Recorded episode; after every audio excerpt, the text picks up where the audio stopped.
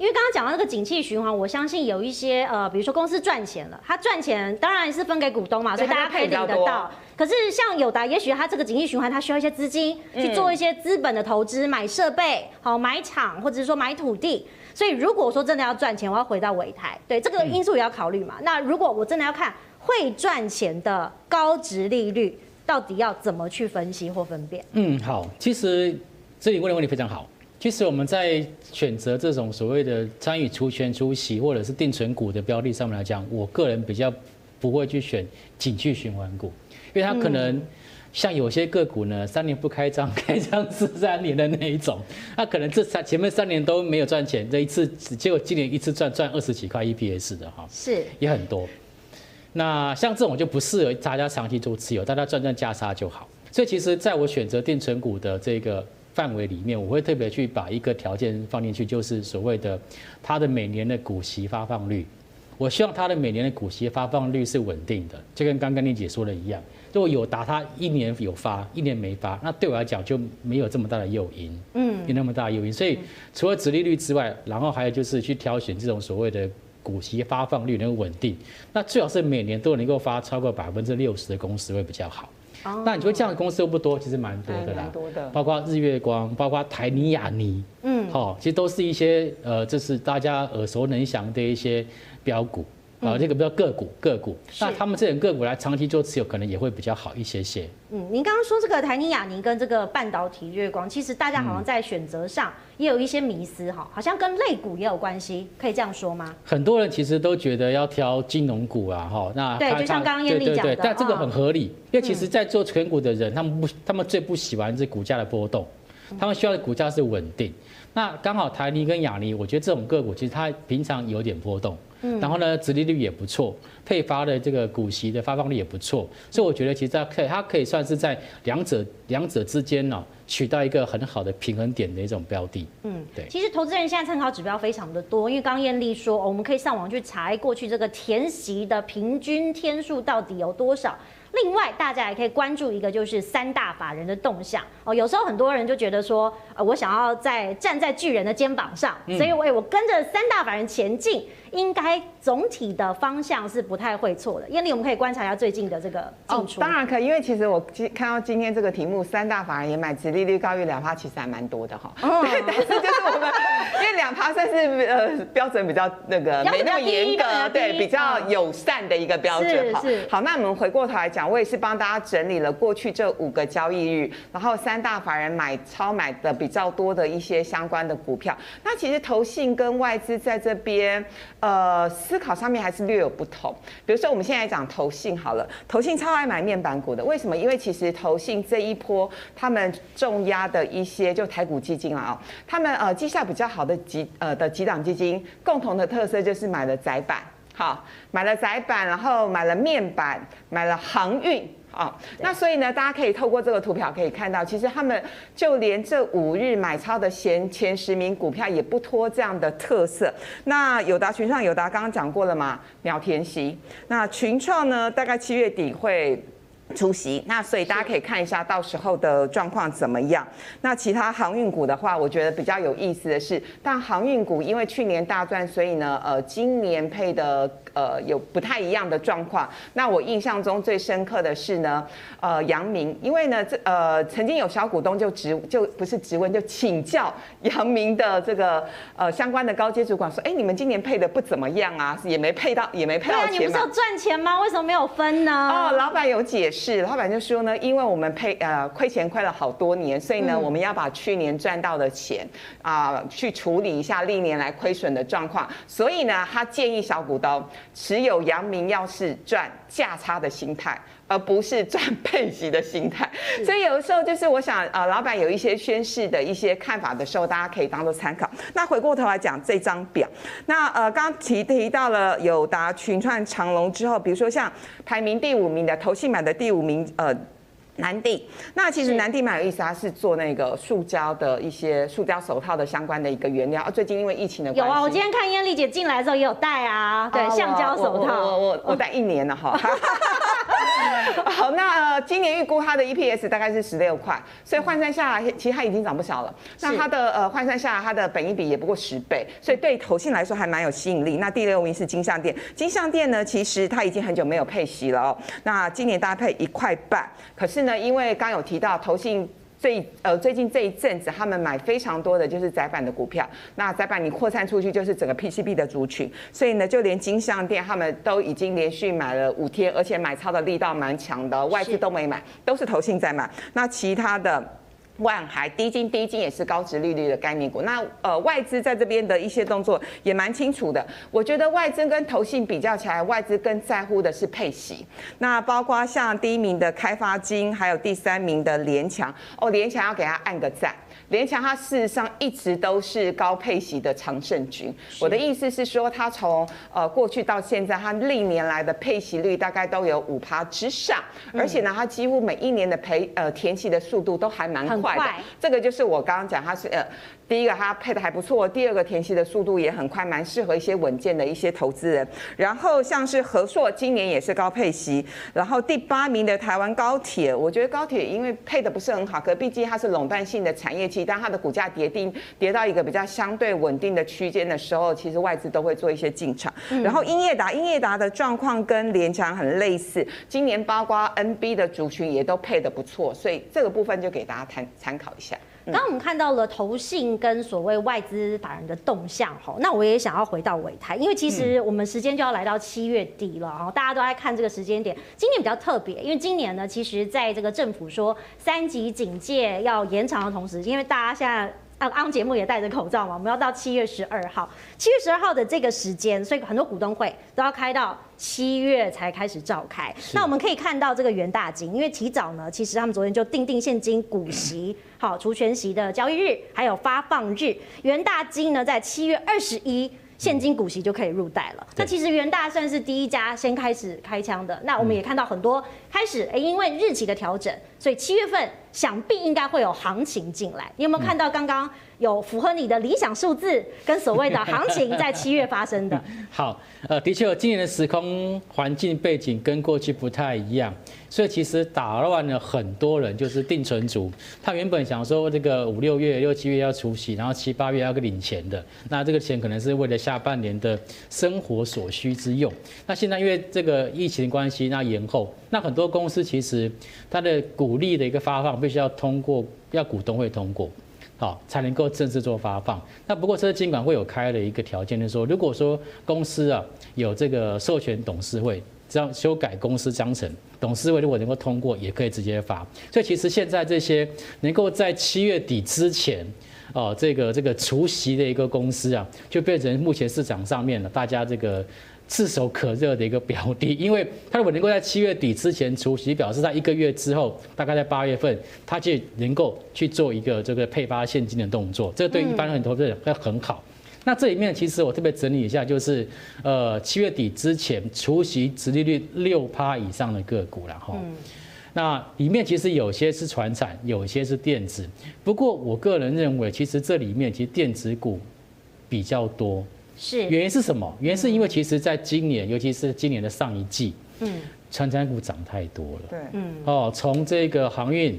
钢铁、塑化等等，因为股价涨上去，其实今天也在涨啊。说实话，也是这两个族群啊。对对对对对对对。所以当这个我们说的呃这个配息除以股价嘛，是等于殖利率嘛。对。那如果股价是在分母的话，分母持续的一个上涨，持续的扩大，那殖利率就会往下掉。是。那所以其实在这一个表格里面，我个人认为说看起来就是其实电子股居多。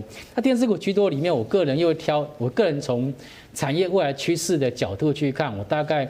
会特别留意几档股票，第一个就是 PCB 的这个智超，嗯，好，智超其实它在这个呃 PCB 在过去以往来讲，它都是属于就是获利状况还算蛮稳定的公司。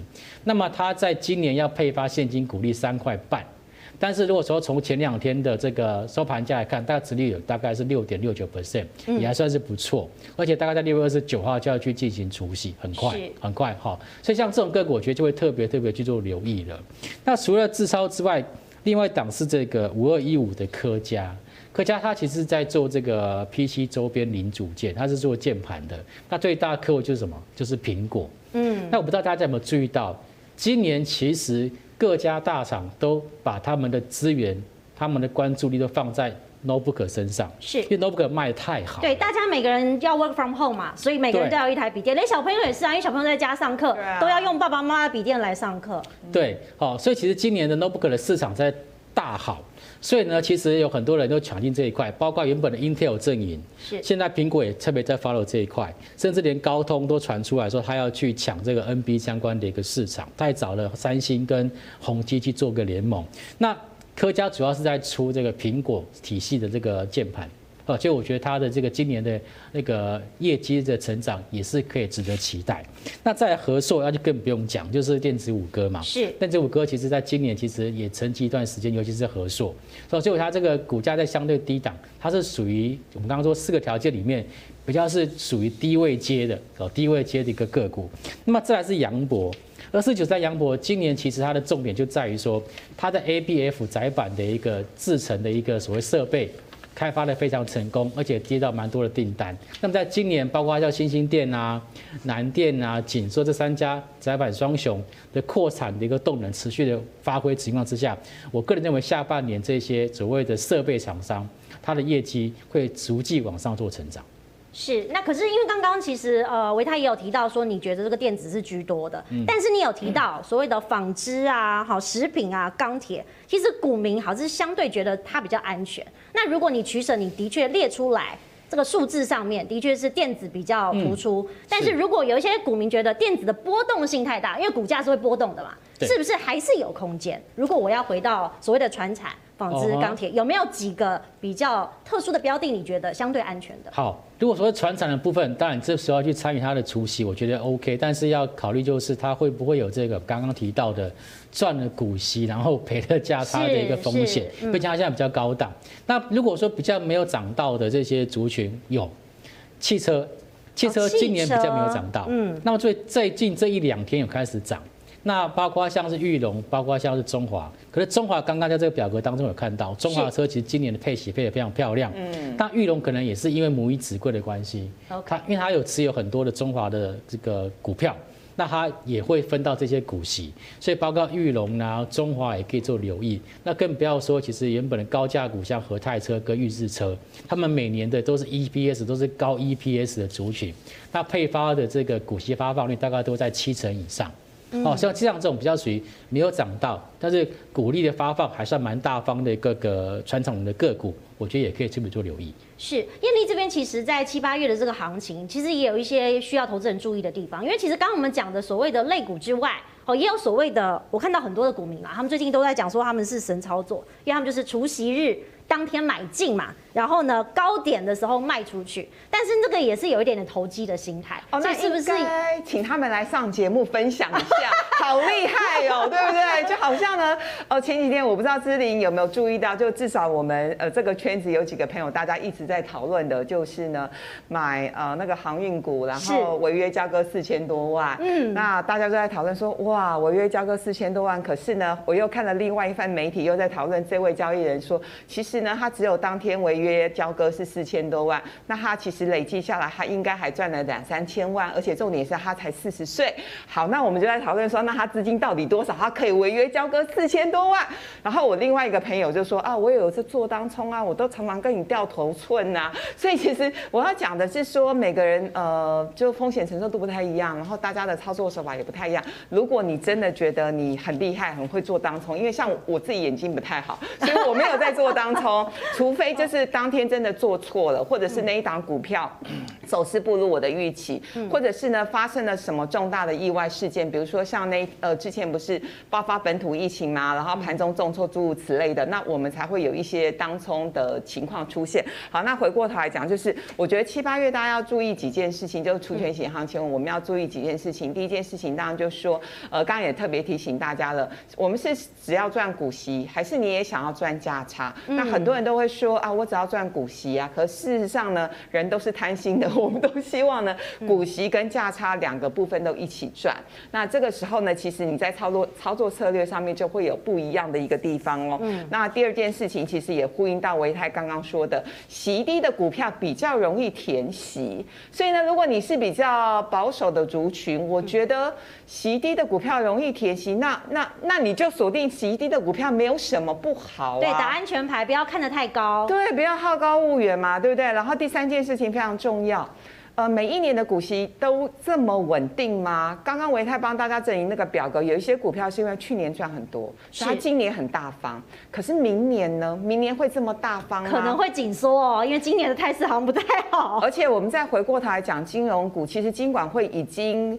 讲了好多次，他说有些公司其实体制、财务体制不是那么健全，因为要因应新的会计的制度，所以有些公司也许明年不会配那么多。特别是呢，有一些金控公司，他们今年赚这么多，是因为他们投资了很多股票，投资了很多债券，大赚。那大家要想一下，台股会每一年都从八千五百点涨到一万七千点吗？嗯，如果大家都不觉得台股每一年都会大赚一倍的话，我想金控公司它在资本利得上面的获利，其实它的续航力是有待考验的哈。所以明年可不可以同样配那么多席？以刚刚面板股来讲好了，友达、群创今年配的不错，那明年会不会配的那么好？不知道，那目前以报价的趋势来看，报价有比较持稳了哦，因为欧美都走出来了嘛，大家都出来解封了。好，电视呢，以我自己来说好了，大尺寸电视，我去年五月受不了疫情，我就买了一台。我今年会再买一台吗？不会嘛，电视不会坏掉，对不对？嗯。可是像刚刚维泰讲的那些食品股或者是传产股，呃，有一些高配息的，然后股价也涨上来了，有一些食品股哎真的很不错，对，要吃要喝，比如说像联华或者是大成啊，对不对？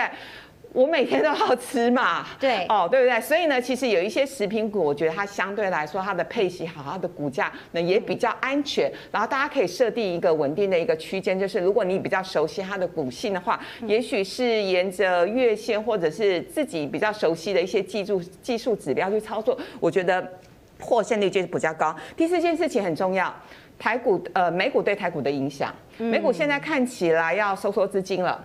事实上啊，这个有点有点难啊。它事实上它已经在内升息了。又大涨啊，其实大家有点看不太懂啊，因为它还没有真正升息，可是它现在看起来要来缩减它的购债，因为呢，现在呃联准会是每个月购债的金额是一千两百亿美元。那这一次就上个礼拜的利率会议就。就并没有讨论说到底什么时候要升息，只有说二零二三年底之前不升息这件事情极有可能会来提早。好，所以二零二三年有可能会升息，而且是升两次。好，那我快速讲重点。所以呢，极有可能下一次的利率会议是七月底。那万一真的是确定要缩减购债的话，我想对股市还是会有冲击的。哈，好。那最后讲第五件事情是，如果你真的对高股息情有独钟，你又不知道怎么选股的话，我待会下一个小节会跟大家分享的是，台湾其实有几档还不错的高股息的 ETF，那也是在股股那个股市里头挂牌交易，大家也可以做一些留意跟布局。好，所以待会持续我们会告诉大家有哪一些类股跟布局的好标的。